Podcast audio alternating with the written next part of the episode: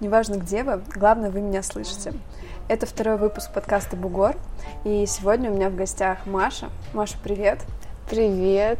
Не только Маша, это еще кошечки ходят. Мы сегодня в необычном месте.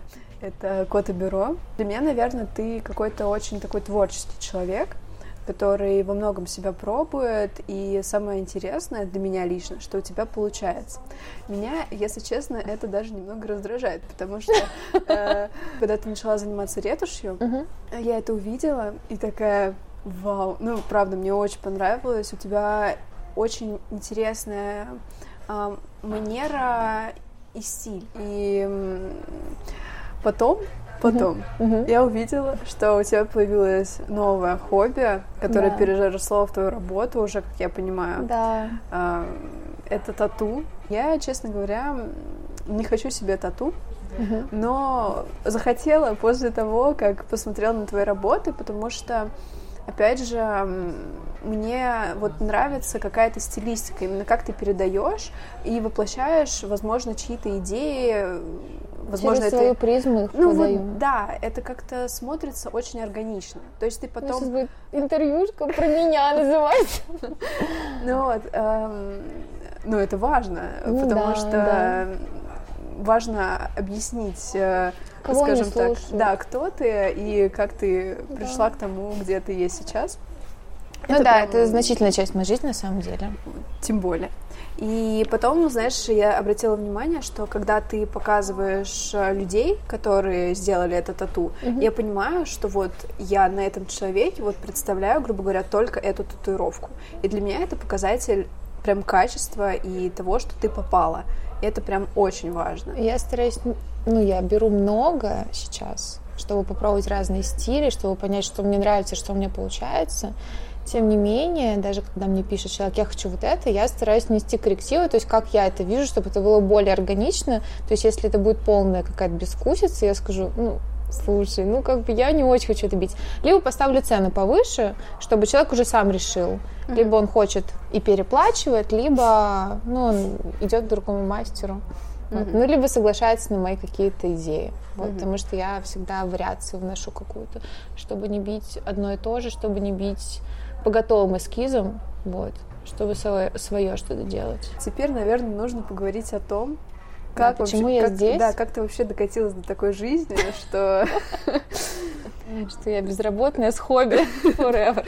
Да, это после высшей школы экономики. Да. Знаешь, хочется сделать отдельную ремарку, что знаю много ребят, которые учатся в высшей школе экономики или которые ее закончили. Угу. Не хочу никого обидеть Не вот нужно. этим вот э, своим высказыванием, но мне кажется, что это какой-то правда отдельный мир людей.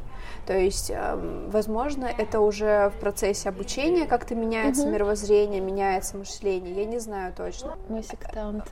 Ну, мы сектанты. Но если честно, да, немножко похоже на какую-то определенную секту, где все ходят со стаканчиками кофе. Э, не знаю. Первые два курса я тоже покупала кофе, потом поняла, что я разоряюсь. Вот. Эм, даже когда э, вот идут люди, я иду гуляю, и я вижу группу людей. Я всегда понимаю, понимаю, да, что это люди из высшей школы экономики. Мне даже, ну, не нужно подходить их спрашивать, потому что я просто по ним это вижу. Потому как они одеты, потому как, ну, не потому как они разговаривают, потому как вот они идут, с чем они идут в руке.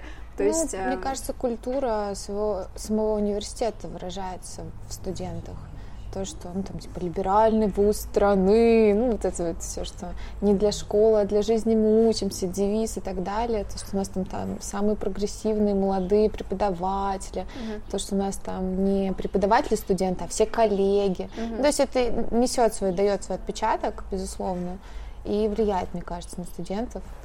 А, ну вот а, здесь прям хочется сразу вставить жирный вопрос. Неужели э, ну, не возникает а, внутренних каких-то терзаний и какого-то диссонанса после всех историй, которые произошли за буквально пару лет а, с ребятами, которые высказывали свою позицию, mm-hmm.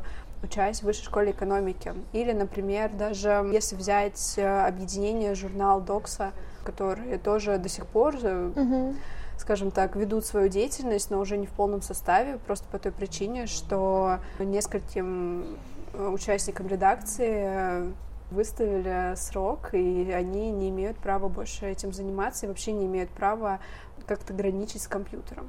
Все-таки вышка остается государственным вузом, и мне кажется, какими бы они себя либеральными не провозглашали, все равно мы все понимаем, что государство, оно имеет свое право слова, вот, поэтому, поэтому случилось так, как случилось, вот.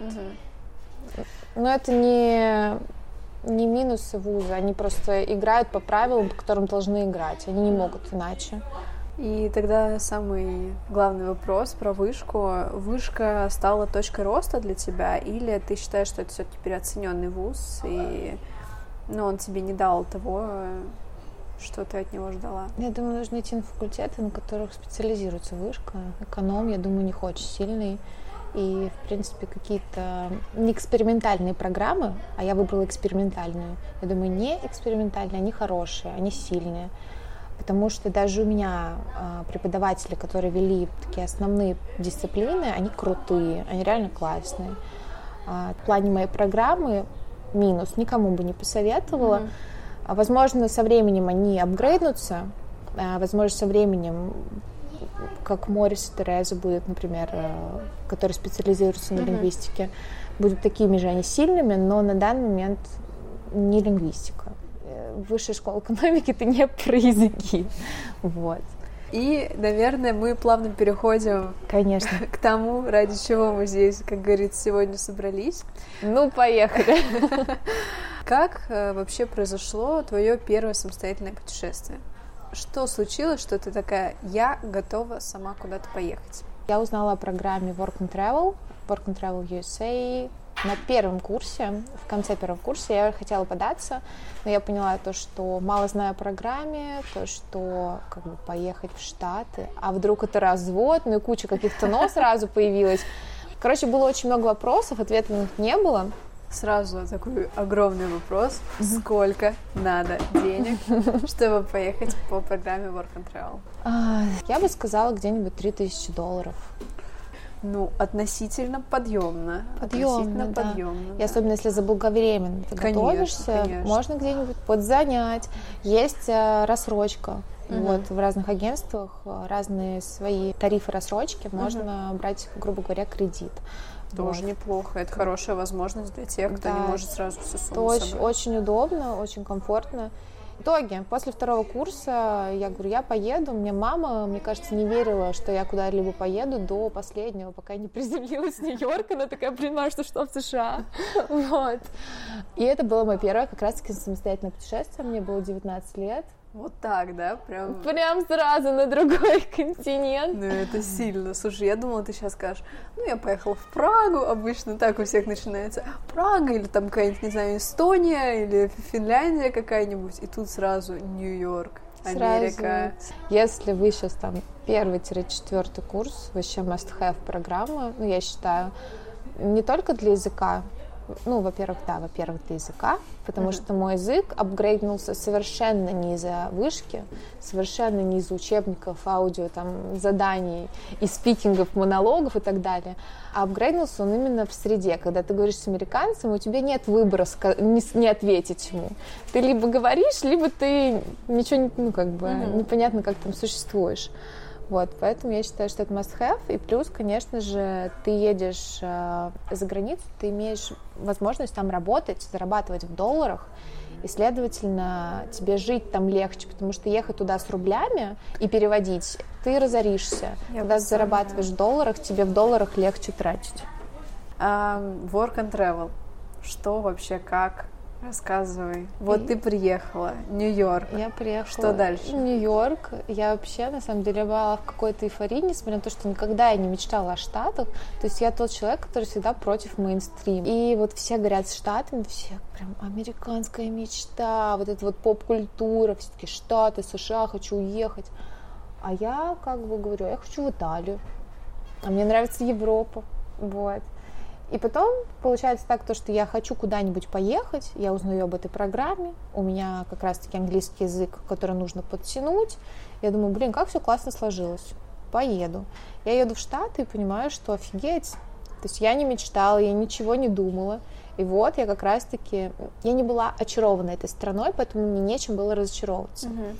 Многие ребята ехали в Штаты с э, какими-то горящими глазами и с э, желанием увидеть там, не знаю, просто какой-то другой мир, и они были разочарованы именно тем, что, блин, оказывается, в Нью-Йорке грязно, а оказывается, бомжи на улице могут валяться, и вонять может травой, простите меня, из-за каждого угла. Ну, короче, у них были пунктики, по которым они не совпали. Мгм. У меня не было пунктиков вообще, поэтому я просто воспринимала действительность такой, какая она есть. Первый день я иду по дороге, приезжает чувак на велике, говорит мне «Hey, how are you?» А я вслед ему отвечаю, а его уже нет. И у меня, знаешь, такой взгляд, типа, это как? Вроде бы и приятно, а вроде бы его уже нет. Так Маша узнала, что такое small talk. Да, да, да. Вот. Классно, классно. Но что я хочу сказать, а, work and travel ты все-таки живешь в рамках лагерной жизни. Там дофига русских, там дофига студентов из других стран. Вы живете там, в одном доме, платите минимальную какую-то стоимость за жилье, питаетесь, у кого-то там скидки на работе, у кого-то что. Плюс сезонная работа предполагает хороший заработок, потому что Мгм. это поток клиентов. Следовательно, это совсем не жизнь. Это нереальные условия жизни в США. И если там оставаться, то жизнь, она в корне изменится. То есть тебе нужно будет платить не 100 долларов в неделю, а там, не знаю, 2000 долларов в месяц минимум. То есть Мгм. ты понимаешь, насколько больше. Вот. Плюс тебе, ну, вряд ли у тебя будет такой заработок, потому что сезонная работа закончится, и тебе нужно искать будет что-то такое в офисе, там, я не знаю, ну, даже тем же сервером, если иди куда-то, то зарплаты же такой большой не будет. А, ну, и, грубо говоря, ты нелегалом остаешься, там, у тебя нет ни страховки, ничего, и если у тебя еще и плана нет, как ты там собираешься жить, то это сложно, тяжело, и в целом ты не выездной. Мгм. Вот. Поэтому программа Work and Travel классно, но в рамках самой программы, потому что это лето, это весело, у тебя там куча твоих друзей. Ну, ты сама понимаешь, Пестово, Конечно, Янтарь, лагерная жизнь. Ну, как Конечно. бы... Да, 30 дней ты просто очарована, потом ты приезжаешь домой и понимаешь, что ты не общаешься ни с кем из всех, с кем ты так просто дружил в лагере, что вы просто жизнь могли друг за друга Мгм. отдать в течение этих 30 дней. А, ты приехала в Нью-Йорк, и тут э, вдруг на тебя, ну, тебе говорят, надо работать. Так я ехала туда заработать, то есть это не было для меня удивлением. А, удивлением не было, да, все окей. А, Ты изначально же, смотри, ты когда, чтобы податься вообще на визу, ты ищешь работу. То есть ты без оффера на работу, ты не можешь податься на а, визу. Это- даже так. Да, это специальный тип визы, который подразумевает а, G1 называется тип, вот, который подразумевает, что у тебя уже есть приглашение на работу, и тебе уже напечатали все документы. То есть ты едешь в конкретное место, конкретному работодателю, ты на месте уже ничего не ищешь. Мгм. Можешь найти вторую работу, вот, но с первым оффером ты едешь уже, ну, сразу. Мгм. Э, Тебе помогает находить офер агентства. Да, да, как раз-таки агентство. Смотри, сейчас я объясню структуру, постараюсь кратко. Есть спонсор. Спонсор это не от слова спонсирование, это просто организация, которая находится в США и которая создала эту программу, и у нее есть база работодателей, с которыми они сотрудничают. Есть агентства в России, э, и агентства, они как раз-таки являются посредниками между спонсором и студентами. Мгм. Это представительство этого спонсора в России. Следовательно, ты, когда находишься в России, ты приходишь в агентство, и тебе э, ты не общаешься с спонсором напрямую, ты общаешься через агентство, и агентство как раз-таки тебе помогает найти там работодателя и ну, все документы оформить, там, Мгм. на визу податься, все-все-все, все моментики с ним разрешаешь, все вопросы к ним. Когда ты уже прилетаешь в Штаты, ты уже с агентством никак не коммуницируешь, ты общаешься напрямую со спонсором. Вот. Но непосредственно всю документацию, ну, вот все самые главные бумаги готовит спонсор, и из США они присылаются в Россию. М, Чуть ли там не почта, и сейчас, конечно, все очень усложнилось. Но я же в агентстве сама работала потом. Огромное количество лет ждали все эти документы, но тем не менее все равно программа до сих пор существует, все действует, ничего на стоп не поставили. Мгм. Это важно уточнить, потому что сейчас, знаешь, создается впечатление, точнее, мне кажется, оно искусственно создается не нами, а мы специально здесь развенчиваем мифы, скажем так, что все, все закрылось. Все, нас, не, нас ненавидят просто, нас нигде не ждут. Железный занавес. Железный занавес упал. Вы не можете улететь, вы не можете э, нигде отдохнуть, э, вы не можете ничто, ну, ничего посмотреть. Все. Университеты вас не ждут. Не ждут, да, все, вам отказывают. Вы вообще, ну, грубо говоря, никто, и звать вас никак, сидите здесь, и смотрите, как прогнивает э, Запад, скажем так, и как э, встает с колен э, могучая Русь. Вот. Это, конечно, немного все выглядит, эм, ну, как сюр, ну, для меня лично, со стороны, потому что я общаюсь с людьми и вижу, что все совершенно не так. Если у вас есть какая-то мечта, есть какая-то цель, надо к ней идти надо разбираться и, как. и разбираться, да, в вопросе. Если вы не разбираетесь в вопросе, то будет очень-очень сложно. Старайтесь, ищите информацию, ищите людей. Самое интересное, знаешь, что я заметила, что а, вот во всех таких эпизодах, то есть, например, когда есть какая-то программа, например, Work and Travel, есть просто люди, которые переехали, вот ты им пишешь, и они просто, они настолько все готовы тебе помочь. Я, Это true. я поняла, что я двигаюсь в правильном направлении. А потому что люди что, горят. Да. Люди горят и готовы вещать, да. готовы рассказывать и делиться. Поэтому я очень рада, что это комьюнити огромное, и оно э, согласны с нами гости э, этого прекрасного заведения, что это вдохновляет очень сильно. И круто ты, когда начинаешь, тебя, мне кажется, не то, что мотивирует, а вот именно подбадривает то, что ты не один, и ты вроде бы начал, и тут куча людей, тут помощь, там подсказки, тут советы. Ты такой, да, мчим вперед, ну, все получится. Вот. Я просто сама такой человек, который, когда вернулась с Work and Travel, начала вести свой блог, вот, и начала рассказывать, и мне никто за это не платил, меня никто не просил рассказывать про, про программу, несмотря на то, что я работала куратором в агентстве, я никак к агентству вообще свой блог не относила, то есть это было лично мое и построено лично на моем энтузиазме, и, господи, как же приятно читать потом от девочек, от мальчиков. Я поехал в Штаты, спасибо тебе огромное, все благодаря тебе сложилось. Я думаю, господи, я ничего не сделала, я просто тебе сказала, там, типа, зайди на тот сайт, ага. вот тут вот посмотри мои истории, вот здесь я это рассказываю, тут такой-то пост почитай. Все, я просто дала направление, э, говорю, пиши, звони, если нужно что-то объясню. И человек в Штатах, и он мне пишет и говорит то, что спасибо благодаря тебе.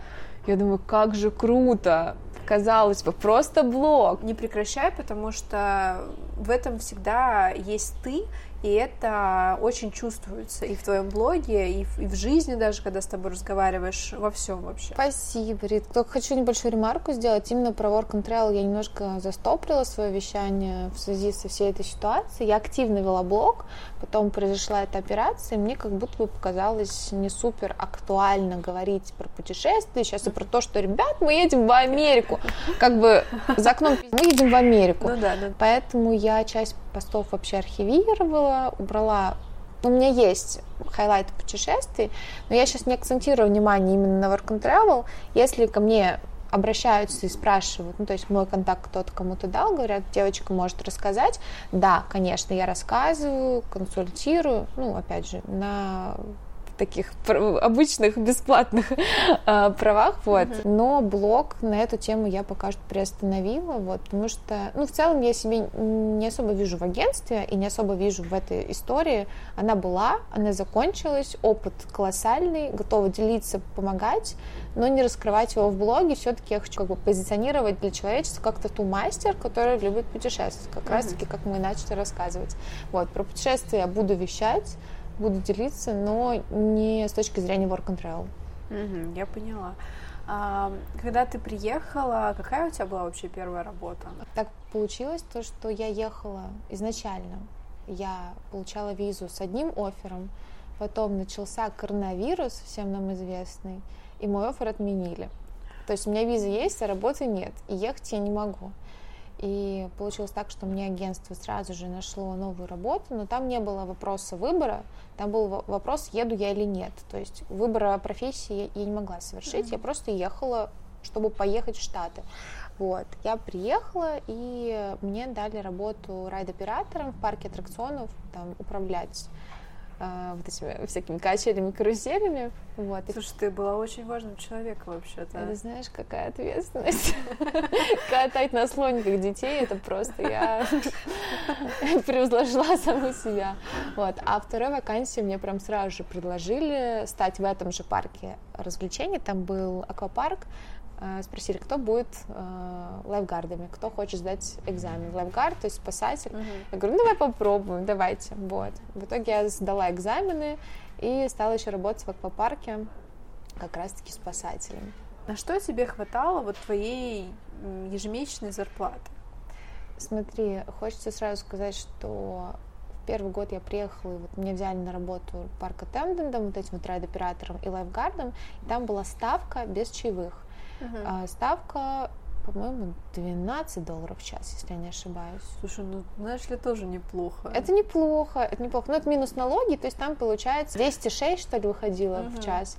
Иногда бывало, ты стоишь в жаркий день и думаешь, господи, что я тут забыл? Все лето свое просто отдыхаю, а я стою тут на слониках катаю. Mm-hmm. А потом вспоминаешь, что у тебя ставка 12 долларов в час, и жизнь другими красками играет. А по тому курсу, где там 73 был курс. Это ты такой... прям была богачка. Я, я была богачка. Ну, ты платишь за жилье, понятное дело, mm-hmm. там мне 100 баксов в неделю жилье стоило, плюс еда, еда, конечно, дороже, но удобно, что были какие-то скидки на еду именно в своем парке, вот, я могла там на этом экономить. Ну, конечно, заработок колоссальный по сравнению с Россией, э, если учесть то, что я окупила программу, и я еще с собой привезла деньги, на следующий год оплатила себе программу сама. Вот, ну то есть понимаешь, да? И это нужно учитывать, что я поехала на месяц позже. То есть можно работать с 15 мая по 15 сентября. Это сроки программы. Угу. Я поехала 21 июня. То есть из-за всех этих офферов, смены, из-за угу. этих виз, ну, короче, проблемы были. Вот, я не могла выехать раньше, я поехала на месяц позднее, и программа окупилась. Я работала, причем не до 15, а до 7 сентября только. И ты понимаешь, да, что я сгоняла в Филадельфию, uh-huh. я сгоняла в Вашингтон, то есть посмотрела какие-то окрестности, немножечко туда-сюда обратно. Вот. Три дня перед отъездом в Россию провела в Нью-Йорке, и все, да, прилетела домой, э, свалилась в кровать с депрессией. Мне было очень приятно слышать, что у тебя не было не то, что даже завышенных ожиданий, в принципе ожиданий, что ты просто приезжаешь и, ну, сталкиваешься я с Я просто была рада, что я хоть куда-то поехала сама. Да, и ты такой, вау, здорово, мы, опять же, да, работаем с тем, что есть, э, и и все здорово, то есть, ну, не надо акцентироваться там, не знаю, на бомжа, который лежит, да, да. акцентироваться надо на все остальное, потому что все остальное выглядит просто восхитительно, вот. А, потом, мне кажется, я бы не смогла жить в Нью-Йорке. Что ты на этот счет думаешь? Ты бы смогла жить в Нью-Йорке? Нет. Для меня, честно, мне Нью-Йорк не нравится. Я когда путешествовала, вообще первая моя реакция на Нью-Йорк, когда первый год приехала, нужно отметить, что я два года ездила по work and travel, то есть у меня был такой сравнительный э, дискурс, вот, можно так сказать. Первый год я думаю, классно, Нью-Йорк, большие здания, вот вот песня Concrete Jungle, все дела. Вообще просто топ-город. Потом я приехала второй год, а, тогда мы с подружкой в конце путешествия решили на пять дней там задержаться. И до этого мы посетили Массачусетс, Бостон и Кембридж, а потом Нью-Йорк, а потом у меня был Л.А., Сан-Фран, Вегас, ну, короче, много-много разных локаций. И я поняла, что Нью-Йорк не такой уж классный город. Он очень фотогеничный, он просто пропитан насквозь вот этой атмосферой фильмов – один дома, друзья, секс в большом городе, не знаю, может, не знаю, там сериал Девочки есть классный. Очень-очень киношный, но вот это вот, то, что он грязный, и то, что он какой-то тумач распиаренный, мне, меня смущает. Mm, опять мейнстрим, который да, тебе не нравится. Да, не люблю мейнстрим, и от него очень сильно ухожу всегда. Зато мне очень полюбился Бостон. Бостон прям вообще мое местечко потому что он больше европезированный. И все-таки, наверное, я скажу то, что, может быть, Европа мне и ближе, все-таки не зря я, так сказать, бредила Италией в свое время, и как раз-таки Бостон мне понравился больше. В Бостоне идешь, везде деревья растут, э, вкусно пахнет, заходишь там лобстеров кушаешь. Вообще, не говорю, что в Нью-Йорке нет этих лобстеров, uh-huh. но просто как-то все хорошо складывалось там у меня. А в Нью-Йорке идешь, нюхаешь траву и на Таймс-сквере смотришь на этих бешеных туристов, которые вот с такими глазами просто, господи, это Таймс-сквер, и просто там, ну, не знаю, в припадке бьются. Не мое, не моя история, не люблю туристические места. Вот, поэтому я назову, что Бостон это мое, а Нью-Йорк не очень.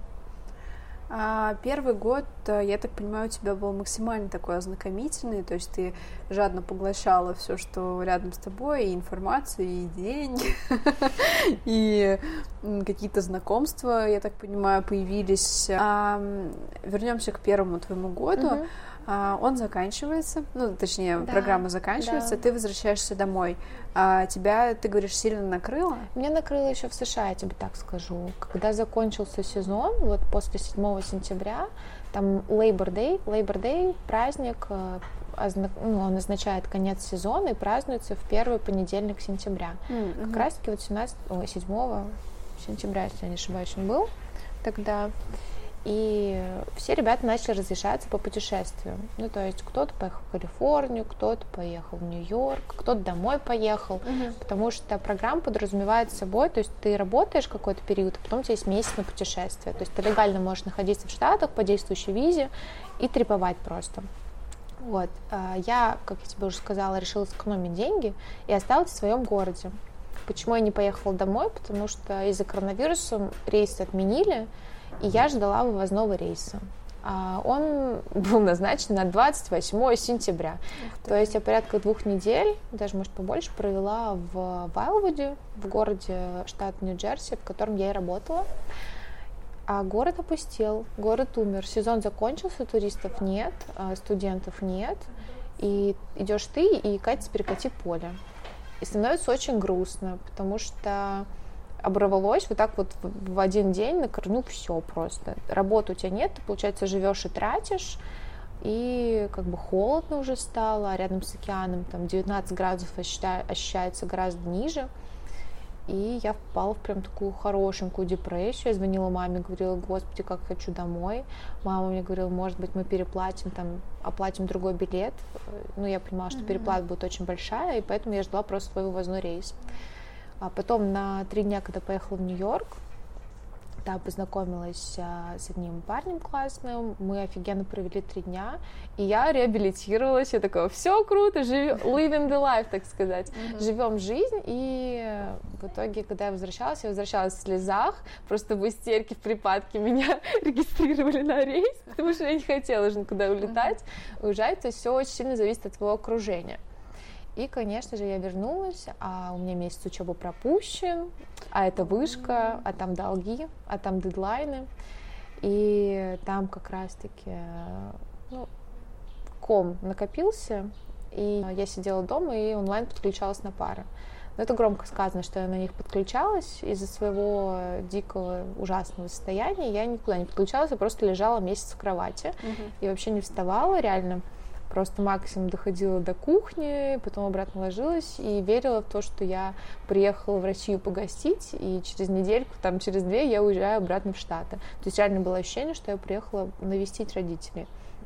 Потом через месяц мама такая, может быть, все-таки пойдешь куда-нибудь к специалисту, выходить из всей своей депрессии. Угу. И вот первый опыт психотерапевта у меня был как раз-таки после Штатов. Угу. И что я поняла на психотерапии, это то, что, оказывается, э, университет потерял для меня такую значимость, мотивацию, как раз-таки э, вышка отпала на второй план, и, ну, то есть, смотри, ты живешь в США, ты работаешь, зарабатываешь деньги и можешь себе много позволить. Ты можешь спокойно платить за жилье самостоятельно, ты покупаешь себе все, что захочешь, там, в лето едешь и так далее. Uh-huh. А в России я, если устраиваюсь на работу, то получаю, например, 30 тысяч рублей, ну, если там совмещать с учебой. Эти 30 тысяч рублей я могу потратить, ну, не знаю, там, не знаю, 10 у меня уходит на проезд, 15 там на еду, и в итоге что у меня там остается? Каку, о каком жилье свободном своем идет речь? Никакое. Мгм. Вот. И меня это дико вгоняло в депрессуху. Хотелось как раз-таки найти работу. Я тогда ретушированием начала заниматься, чтобы иметь какие-то свои деньги. Вот. Ну и я поняла то, что если я буду продолжать вкалывать и учиться, то по результату у меня будет красный диплом и никакой готовности к жизни. Потому что я не буду знать, что делать с этим красным дипломом. Я поняла, что я не хочу быть переводчиком, которые нифига у нас не зарабатывают. Я поняла то, что нужно искать реально пути, как можно заработать и как можно, ну так сказать, жить так, как ты хочешь, то есть путешествовать и так далее.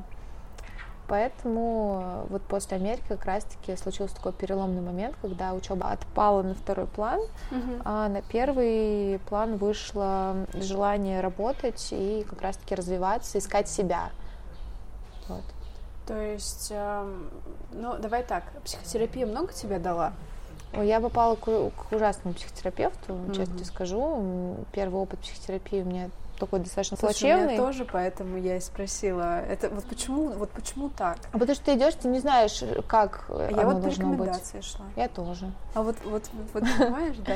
Но должно же не только рекомендации, должно Мэйдж, совпасть. да, какой-то должен. И даже с психотерапевтом должен случиться мэйдж. Я в какой-то момент поняла, что прогресса нет, как будто бы какие-то мои первоначальные боли закрылись, а дальше мы все одно и то же обсасываем, и я как бы решила приостановить это все дело. Мгм. Вот, но зато мне потом еще в этом году как раз-таки я продолжила психотерапию уже с другими психотерапевтами, и я уже стала больше разбираться. Я уже начала понимать, какой подход мне нужен, я начала Мгм. читать про это.